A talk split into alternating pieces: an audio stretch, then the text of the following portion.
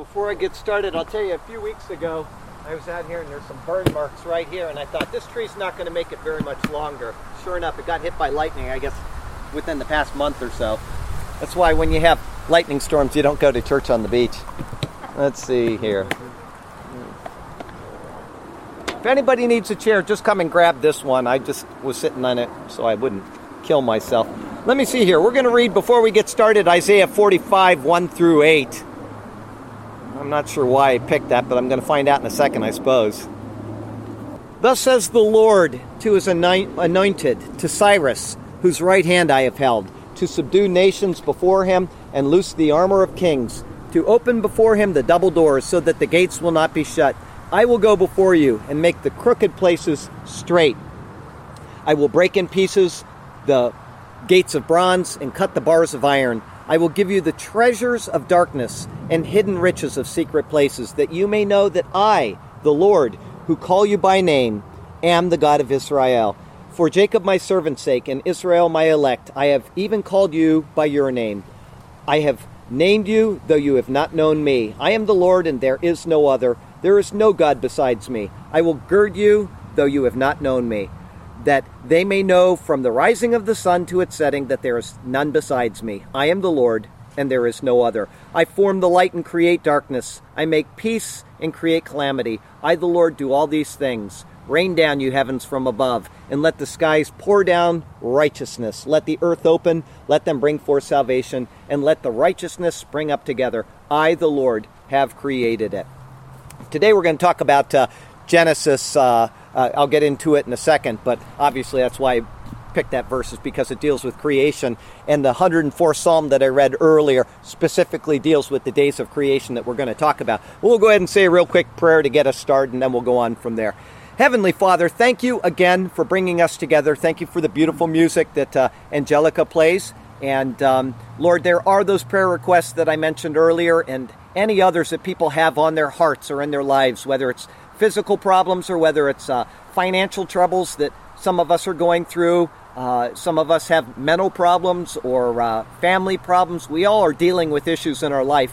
And uh, I would ask that you would search our hearts, search our minds, and know the things that are lacking in our lives and that need correction, and that you will respond with favor upon each and every one of those according to your great wisdom and mercy. And uh, help us to be obedient that when you do respond, that we respond in thanks. And help us also to be obedient so that you can respond. Because when we are at enmity with you in our lives through any sin, that puts up a wall where you uh, you won't pass through without us confessing our, our sins. So please look with favor upon that. Help us to understand where we're deficient in our life and correct that and uh, help us just to pursue you in all ways and at all times. Thank you for the opportunity to preach your word on this beautiful day. And Lord, we love you and we praise you in Jesus' name. Amen. And as some of you might know, a couple of you might not, but I think most people here know that Grace Baptist is having a, a uh, chili cook off today. So uh, quite a few people are enjoying the chili. And uh, so it makes it a little more personal today. I'm, I'm happy to have everybody a little closer, and uh, I don't have to talk quite as loud as I was in the past. But uh, uh, today we'll talk about Genesis chapter 1, verses 2 through 19, and it's from chaos to order. The online dictionary defines chaos as a condition or place of great disorder or confusion. It defines order as a condition of methodical or prescribed arrangement among component parts, such that proper functioning or appearance is achieved. Now, what we perceive in the world around us and the universe in general is reflected in the definition that is given of order, not of chaos. If you were here last week, then you should be painfully evident that what we have here in this order came about by the hand of a creator and not all by itself. In fact, there has never been an instance in known history where order has come out of disorder. As a matter of fact, it's illogical. If you take a bag of rocks, which is somewhat orderly and a little bit disorderly, and shake it up, you're going to get a lot more disorder and a lot less order out of it. And if you take the uh, parts of a watch, for example, and you put them in a bag, they will never become anything but watch parts. And if you shake them, you're just going to get broken watch parts. Order does not by itself come out of disorder. In the article, The Fine Tuning of the Universe we read, according to a growing number of scientists of laws and constants of nature, they are so finely tuned and so many coincidences have occurred to allow for the possibility of life. The universe must have come into existence through intentional planning and intelligence. In fact, this fine tuning is so pronounced and the coincidences are so numerous, many scientists have come to espouse the anthropic principle, which contends that the universe was brought into existence intentionally for the sake of producing mankind.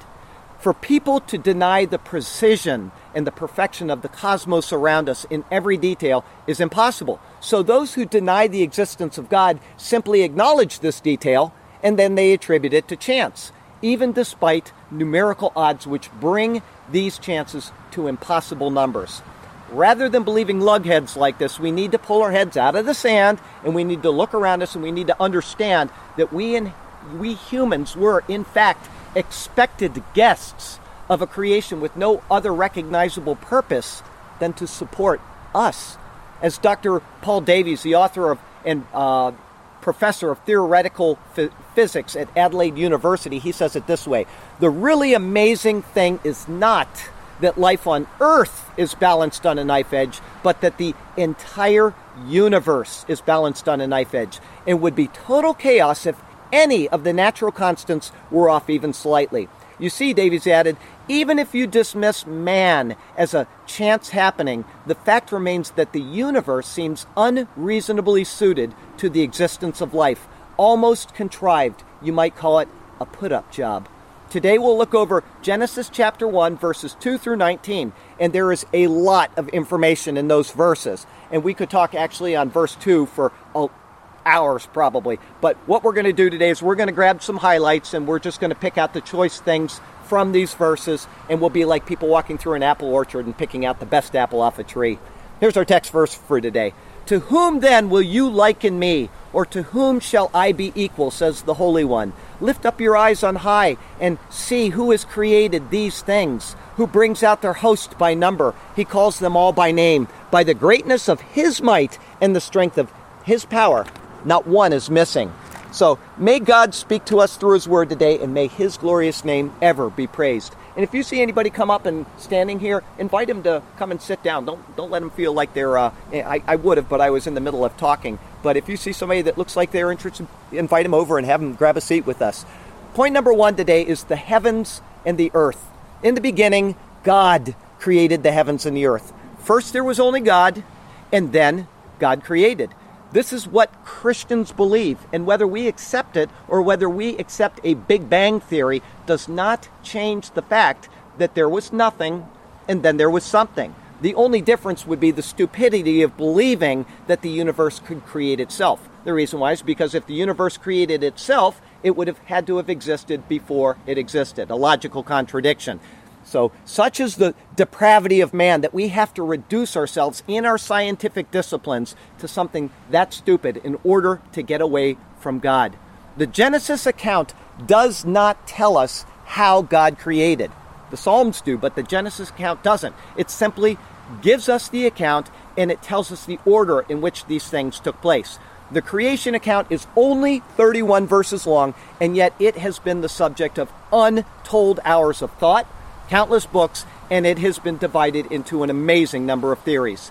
Some people believe that this account is to be taken literal, as six literal days, 24 hour period days. Some people say that each day represents a time of billions and billions of years, which are representative of six epochs of God's creation. And some people say that the earth was first inhabited and then was destroyed before man was created.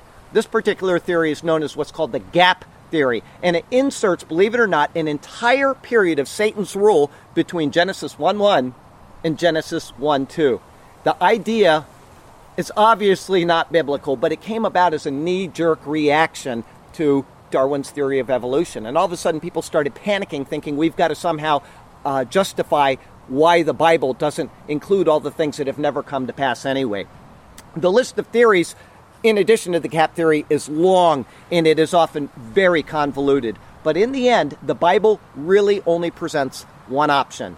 even the honest non believer, when they pick up the Bible, will agree that God intends for us to believe that this is a literal six day period. James Barr, who is the Oriel Professor of the Interpretation of Holy Scripture at Oxford University, says this about the account. Probably, so far as I know, there is no professor of Hebrew or Old Testament at any world class university who does not believe that the writer of Genesis 1 intended to convey to the readers the idea that creation took place in a series of six days, which were the same as the days, 24 hours, which we now experience. So, after the initial creation, we come to verse 2, and it says this The earth was without form and void, and darkness was on the face of the deep. The terminology here for without form and void is in Hebrew, tohu vebohu. And the Bible translates, or translators of the Bible, uh, have come across many, many different ways of translating these two words, tohu vebohu. I want to read you a couple of them that I just went through some English translations. And this is the difference between Genesis 1 1, which almost all Bibles are consistent with, and Genesis 1 2. Formless and void, formless and desolate, formless and empty, without form and void, without form and empty, void and empty, unformed and void, without form and an empty waste, empty and had no form, unseen and unready, chaos and vacancy, a soup of nothingness, a bottomless emptiness, barren with no form of life, didn't have any shape and was empty, waste and void, waste and empty, waste and wild, waste and without form, welter and waste. The same phrase, tohu vebohu, is used only one other time in the entire Bible, and it is in Jeremiah 4, verse 23, when he is speaking about the judgment of the land because of people's rejection of God. I beheld the earth, and indeed it was without form and void, and the heavens, they had no light. Verse 2 continues, and the Spirit of God was hovering over the face of the waters. This is the first distinction made in the Bible about the character of God. The word for spirit is ruach, and it also can be translated as wind. And because of this, Jewish commentaries and even some Christian translations use wind instead of spirit in this verse. But spirit is a far more likely uh, word in this context and it makes a lot more sense. It also parallels Jesus speaking about the Spirit in John chapter 3, and it is so because of this, it is accepted by almost all Christian translators as Spirit and not wind. What should be obvious, though, is that if the Spirit of God was hovering over the face of the waters back then, then God's Spirit is still hovering over the creation even now. So as we live, as we move, as we exist, God is hovering around us and He is directing His creation according to His purposes and His will. Now, before we move on, we, sh- we should consider that everything about the creation account is intended to instruct us concerning the workings of God in relation to man. The earth, and in fact the whole universe, as we saw earlier, has been made for our benefit. It was not made for God's benefit. God is complete in and of himself, and therefore what he has done and the way in which He has done it is for our benefit. Then God said, Let there be light, and there was light. And God saw the light, that it was good. And God divided the light from the darkness. God called the light day, and the darkness he called night. This is day one of creation, and it would have been a Sunday. So, what is the light that God created at this time? It's not until the fourth day of the creation account that the sun and the stars and the moon are placed in the sky. So we're left with only a couple of possibilities. The first is that the sun and the stars were created at this time, but they weren't placed where they were now, or they weren't visible where they were now until the fourth day. Now, this is possible because a different word than create is used when the sun appears on the fourth day. The Hebrew word for create is bara, but the word used about the sun and the moon and the stars on day four is asa. And this can mean that they appeared on the fourth day, but they were actually created earlier. However, this would make a simple and obvious reading of the creation account a little bit convoluted. Just as it's easier for us to try to reconcile the Genesis account with evolution by inventing theories which accommodate both, it's also easier to reconcile this light with the sun and the moon and the stars rather than to think that maybe God imagined a different light when He created. A second word uh, or a second point is that the word bara and the word asa are actually used synonymously throughout the entire creation account of Genesis chapter 1. Like the sun and the stars, God made the firmament. He made the beasts of the earth and he made man, all using the word asa. But it also says that he created Adam. So you have asa and bara being used in the same context for man. At the end of the creation account, and using the term asa, it says, Then God saw everything that he had made, and indeed it was very good. So you see, bara and asa are used synonymously throughout the entire account. Personally, I take this at face value. I think that God created light on the first day. And there is every reason to assume that when God created, all of the matter in the entire universe came instantly into existence. And then it was later rearranged by God as the rest of the account maintains. In other words, we are going to see God create the trees and the fish and the and man and all of these things, but all of the matter for these existed instantaneously and then was rearranged by God. It was made into different things. So why should we assume that the sun, the moon, and the stars are any different? This is all speculation and there is debate on these, so I want you to understand that. This light, then, as I believe, is part of what was created. And the reason why I say that is it is not a part of God Himself, because some expositors of the Bible will try to explain that this is the same light that is referred to when speaking of God.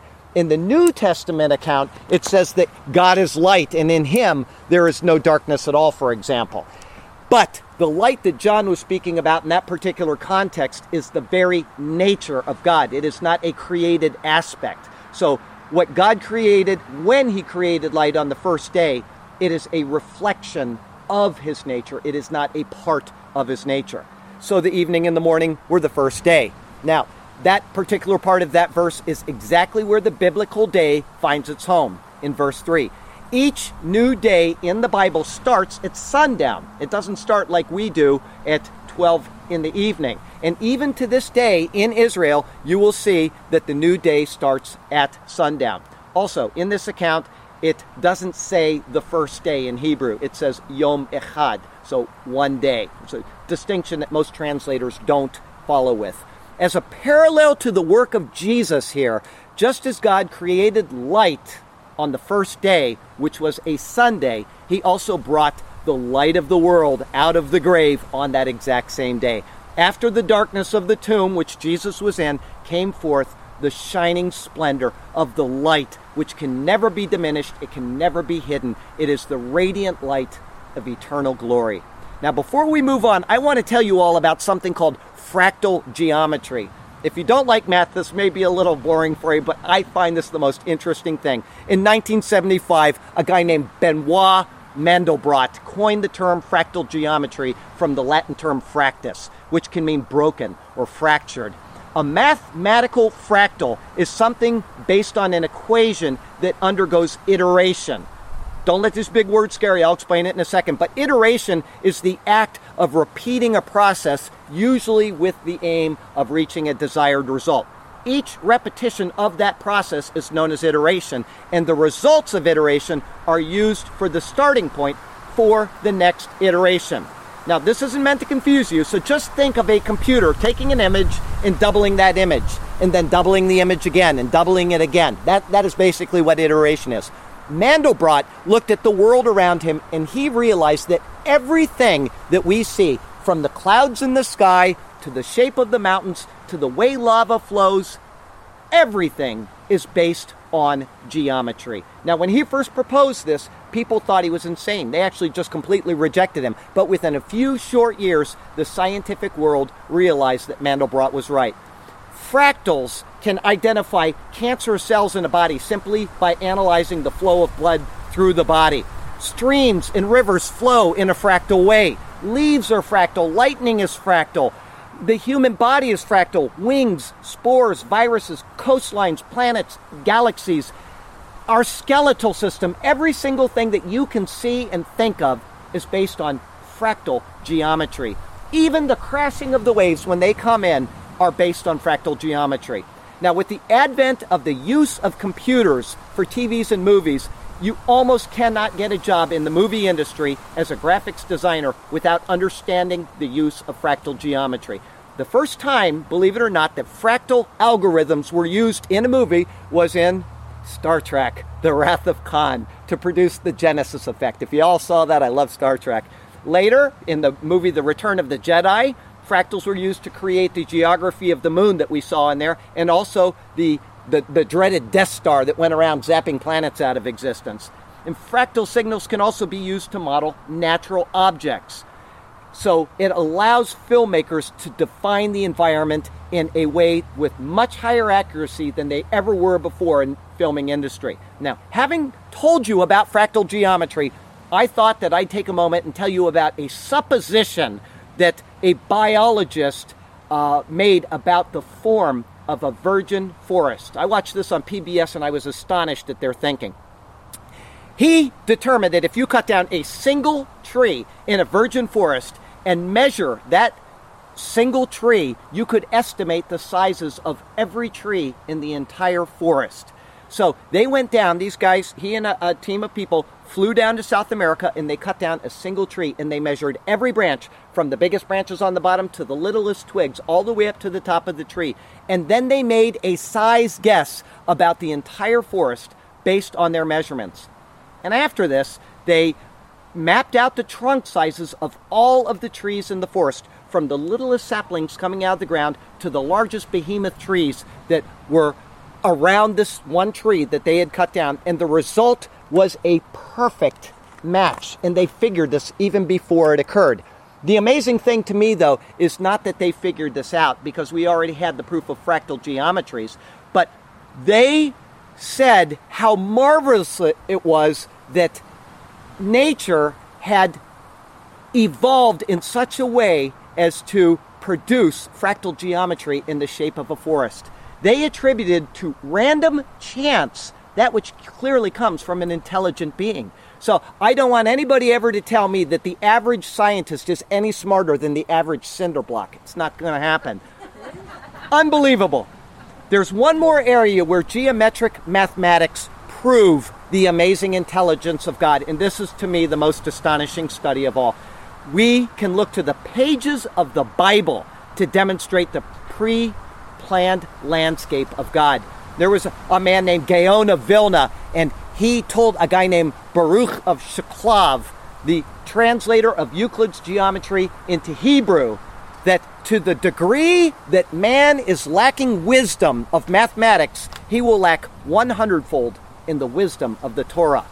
And a guy named Vernon Jenkins, who was the mathematics professor at the University of Glamorgan in Scotland, who is a personal friend of mine, has be, he says that the Bible is a, a self authenticating text. And he has produced an amazing amount of geometric information from the Bible. And I can tell you that his studies from Genesis 1 1 alone could take many courses at the university level just to get started on what he's done. Here are his concluding remarks. The evidences of deep design in the Bible's opening words throw a completely, completely new light on the true status of the Judeo Christian scriptures, for who alone is capable of simultaneously speaking into existence a meaningful sentence copiously embroidered with such a variety of significant number structures these incorporating the author's own signature. The first day ends, and God saw that it was good. Point number two today is the firmament above. Now, here's a question. As you've read the Bible, have you ever wondered why people could live to ancient ages before the flood? Or why the rainbow didn't show up until after the flood? The first rainbow was 1657 years after the creation. And the re- reason is most assuredly given to us in verses 6 through 8 of the creation account. It says, Then God said, Let there be a firmament in the midst of the waters, and let it divide the waters from the waters. Thus God made the firmament, and divided the waters which were under the firmament from the waters which were above the firmament. And it was so. And God called the firmament heaven. So the evening and the morning were the second day. You cannot make a rainbow without a prism to refract the incoming light. In today's world, we have droplets of water in the air and they act like prisms. So when the sun shines through them, a rainbow is produced.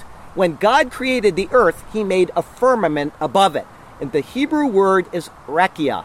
And this is supposed to be, we don't know this for certain, but it could have been a solid and fixed firmament. So you would think of it maybe like a pellucid sapphire that's up in the, the sky above us this waters above then is not just a fantasy of speech, but is an actual body of water which is frozen and it kept out all of the harmful solar and electromagnetic radiation. So, what we would think of today as a super ozone layer.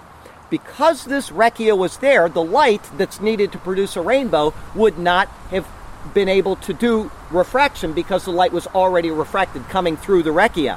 When Noah stepped out of the ark for the first time, there was no rakia, and there would have been the gentle blue color to the sky that we now know. And what he saw in the sun was probably much brighter than he had ever seen before. And we can guess, although we can't know, that he probably got a sunburn before he realized he needed suntan lotion. So the rakia not only produced the appearance of the skies and the brightness of the sun, but the solar and electromagnetic magnetic rays that were kept out certainly would have allowed the people to live for exceptionally long periods of time. Nowadays, we've got this thin little ozone layer, and so it degrades our bodies much, much quicker.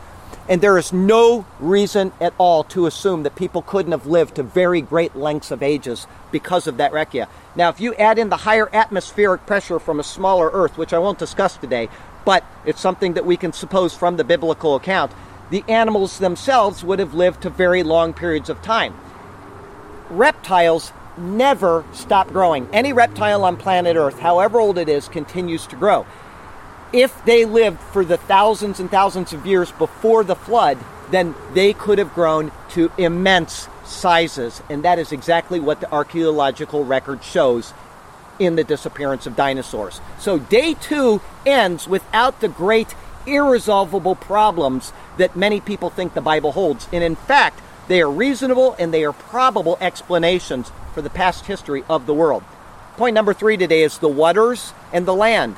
Then God said, Let the waters under the heavens be gathered together into one place, and let the dry land appear. And it was so. And God called the dry land earth, and the gathering together of the waters he called seas. And God saw that it was good. Now, if you remember the fractals that I mentioned just a little while ago, a computer generated fractal landscape looks exactly like a actual landscape. If you look at it on the uh, TV, you wouldn't even know you're looking at a, a computer generated landscape anymore.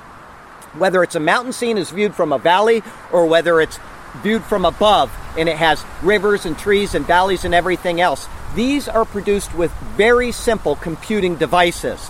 When God calculated the landscapes, the rivers, the trees, the gullies, the ditches, the mountains, the beaches, he did it not in two dimensions, but he did it in three dimensions. The great mathematician and the author of order brought the waters into submission at the feet of the land. Now, here's a question Did you know that the waves on the seashore crash up onto the seashore 26 per minute in all kinds of weather? Doesn't matter what type of weather it is. Ever since the second day of creation, this has been happening in every coastline in the world day in and day out through storms and through gentle breezes, 26 waves to the minute crashing on the seashore. God asks Job, Who has such knowledge? Where were you when I laid the foundations of the earth? Tell me if you have understanding. Who determined its measurements?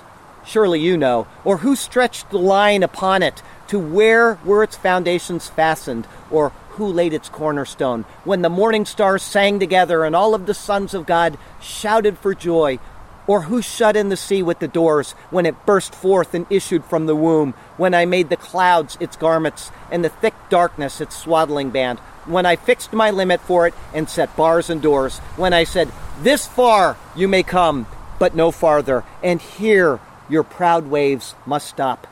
These are rhetorical questions, and the answer shouts back to us it is the Lord God Almighty. That's who has this wisdom. 6,000 years ago, through the use of mathematics that are so complicated that we could not even see them, much less understand them, God created order. And not just order that we can see, we have order that we can hear, we can smell, we can taste, we can feel it, and we can enjoy it, all from mathematics. So the next time we pick a flower, we need to revel in the immense beauty of the highly complicated mathematical calculation that's in our hands, one that a loving creator placed right in our midst. And anyone who says, How I hate mathematics has never really appreciated the taste of a really good apple. All of this beauty, all of it, comes around, around us from the land and out of the waters, and a stable platform for the life that we enjoy was prepared. As anxious as the creation was, it was getting ready for the expected guests that God was going to provide for it, and God saw that it was good. Point number four today splashed with a thousand shades of green.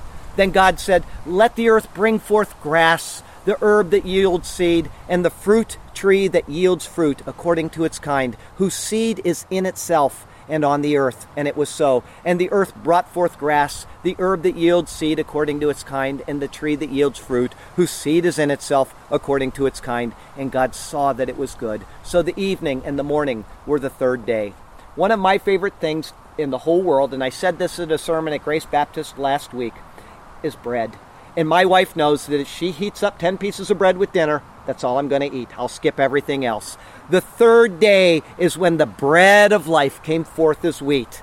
Just as Jesus, the bread of life, came forth from the tomb on the third day after his cross. The bread of life, who is Jesus, rose to nourish the earth with the power of his resurrection. And this is the blessing that we give over the bread, even to this day when communion is taken. Blessed art thou, O Lord our God, King of the universe, who brings forth bread from the earth. On the third day, there was grass, herbs, plants, trees, and fruit. Everything that man would need for the next 1650 plus years was created on day three. And the reason why I say that is because it wasn't until after the flood that God ordained that man could eat meat. But by the end of the third day, things on the earth had changed immensely from the way they were just two short days earlier. It was extravagantly beautiful. And only on day three of creation does it say twice that God saw everything and said it was good. Kitov in Hebrew, only on day three of creation. And it is for this reason that many Jewish people choose Tuesday to get married on. If God said it was good on Tuesday, then it seems propitious enough to set your wedding day for a Tuesday. So just think of what it was like. At the beginning of this day, there was just land and there was sea. There was nothing alive, nothing growing, just a barren landscape waiting for the master gardener to dazzle us with his magnificent mind in the most amazing display, display of wisdom, love, tender care, and beauty. God created grass, He created fruit, herbs, trees, everything. And I think that the world must have been absolutely unbelievable in perfect order, perfection in every bewildering way possible. Everything was splashed with green and it was perfect and it was unsullied.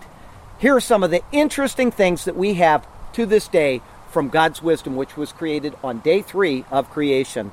Each watermelon has an even number of stripes on its rind.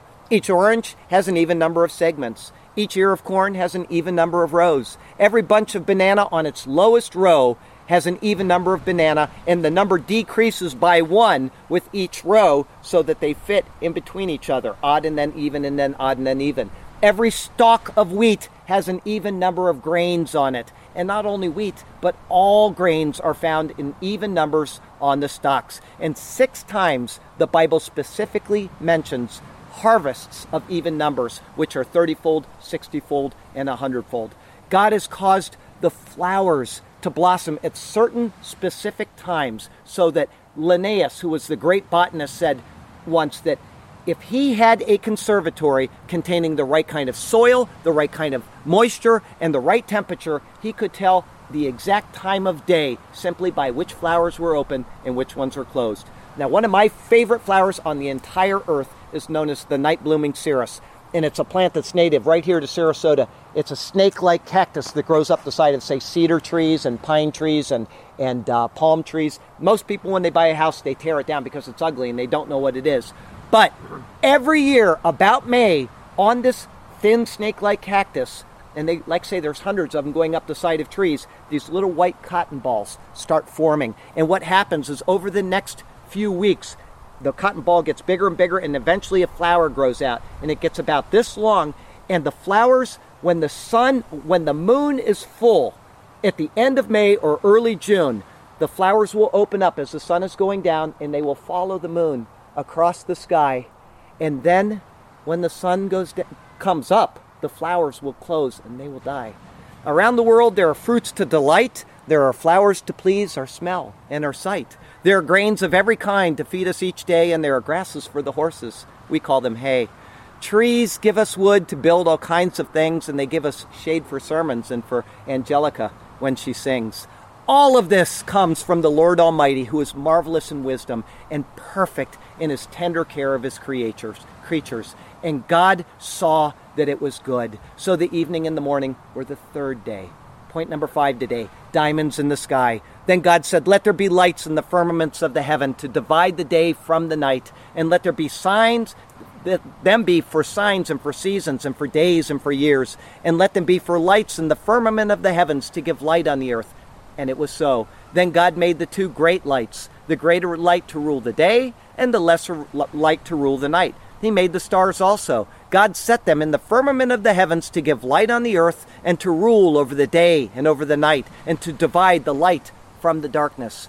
On the first Wednesday that the world ever existed, these diamonds were revealed up in the sky.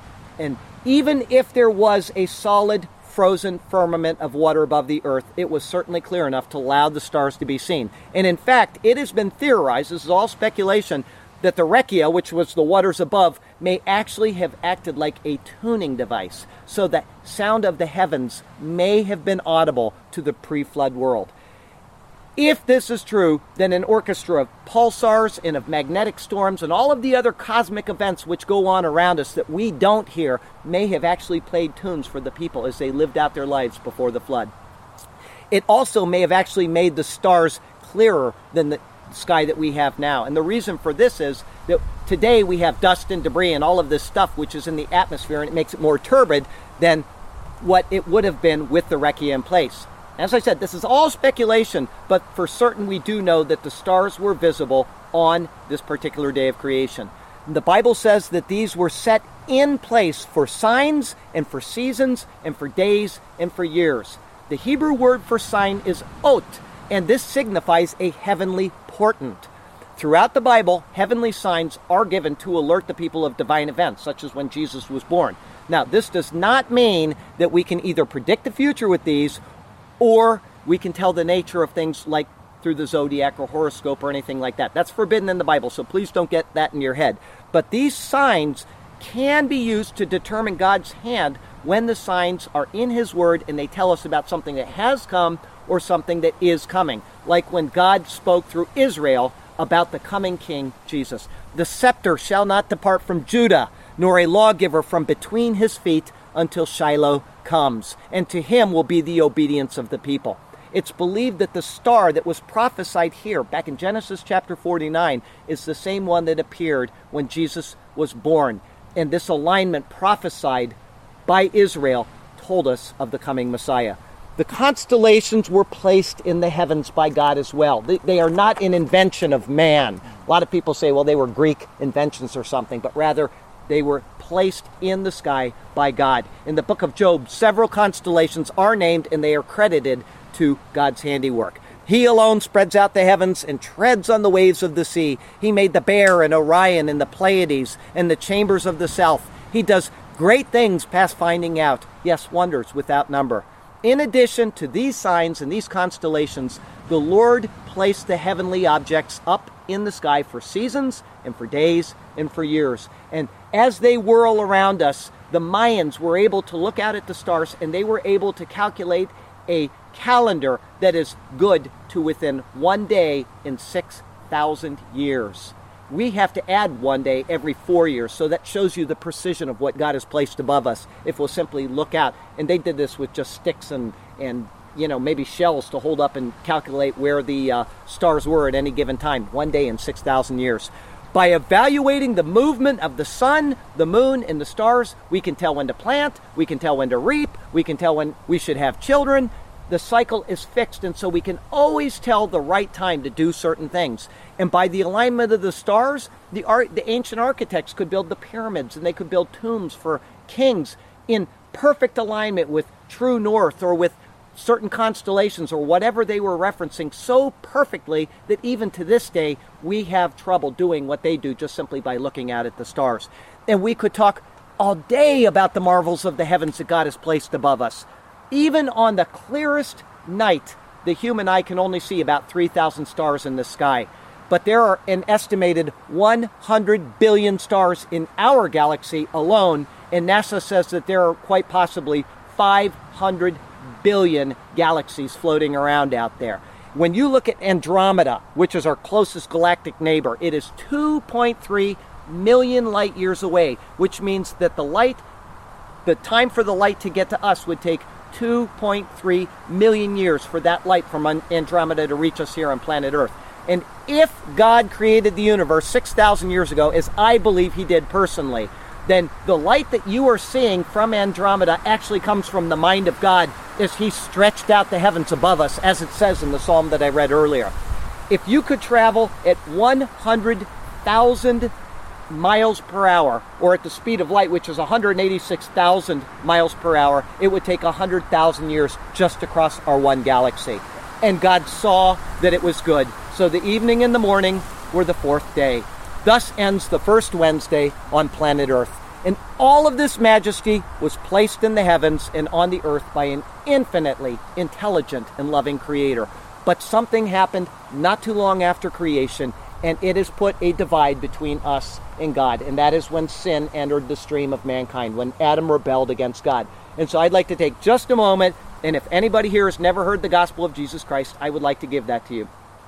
There is a rift between us and God every one of us, if we are truly honest with ourselves, has sinned. We've either told a lie or we've thought some wicked thought about another person. Whatever. It is sin. It separates us from God. And what God did is He sent His Son, Jesus Christ, to live the perfect life that we cannot live. The same God that spoke this universe into existence sent His Son in the form of man to live that life and then to give His own life up as a ransom for ours. And if we simply call on the name of Jesus Christ by faith, God promises that just as He created the universe by the breath of His mouth, He will also redeem us and He will give us everlasting life by faith in the deeds of Jesus Christ. So the Bible says that we have all sinned, we all fall short of the glory of God, but that we can be reconciled through Jesus' atoning sacrifice. And the gift of God is eternal life through him. So I would ask if you have never asked Jesus Christ to be your personal Lord and Savior, if you want to talk about that more after the sermon, come on up to me and we'll talk about it.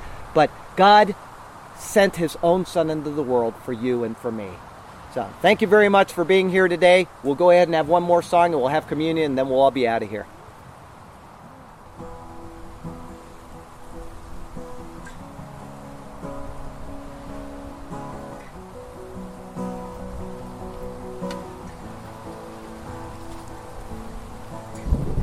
Looking up at the painted sky, made me wanna wonder why you breathe the stars made this all for me. Thinking to ponder now, and that made me wonder how you'd send your son for someone like me. I know I messed up in the past, but that just makes me have to ask why you would take the time to notice me. Before I knew your name, you fashioned me in such a way that I cannot describe. Cause I'm speechless. You lit me oh so perfectly.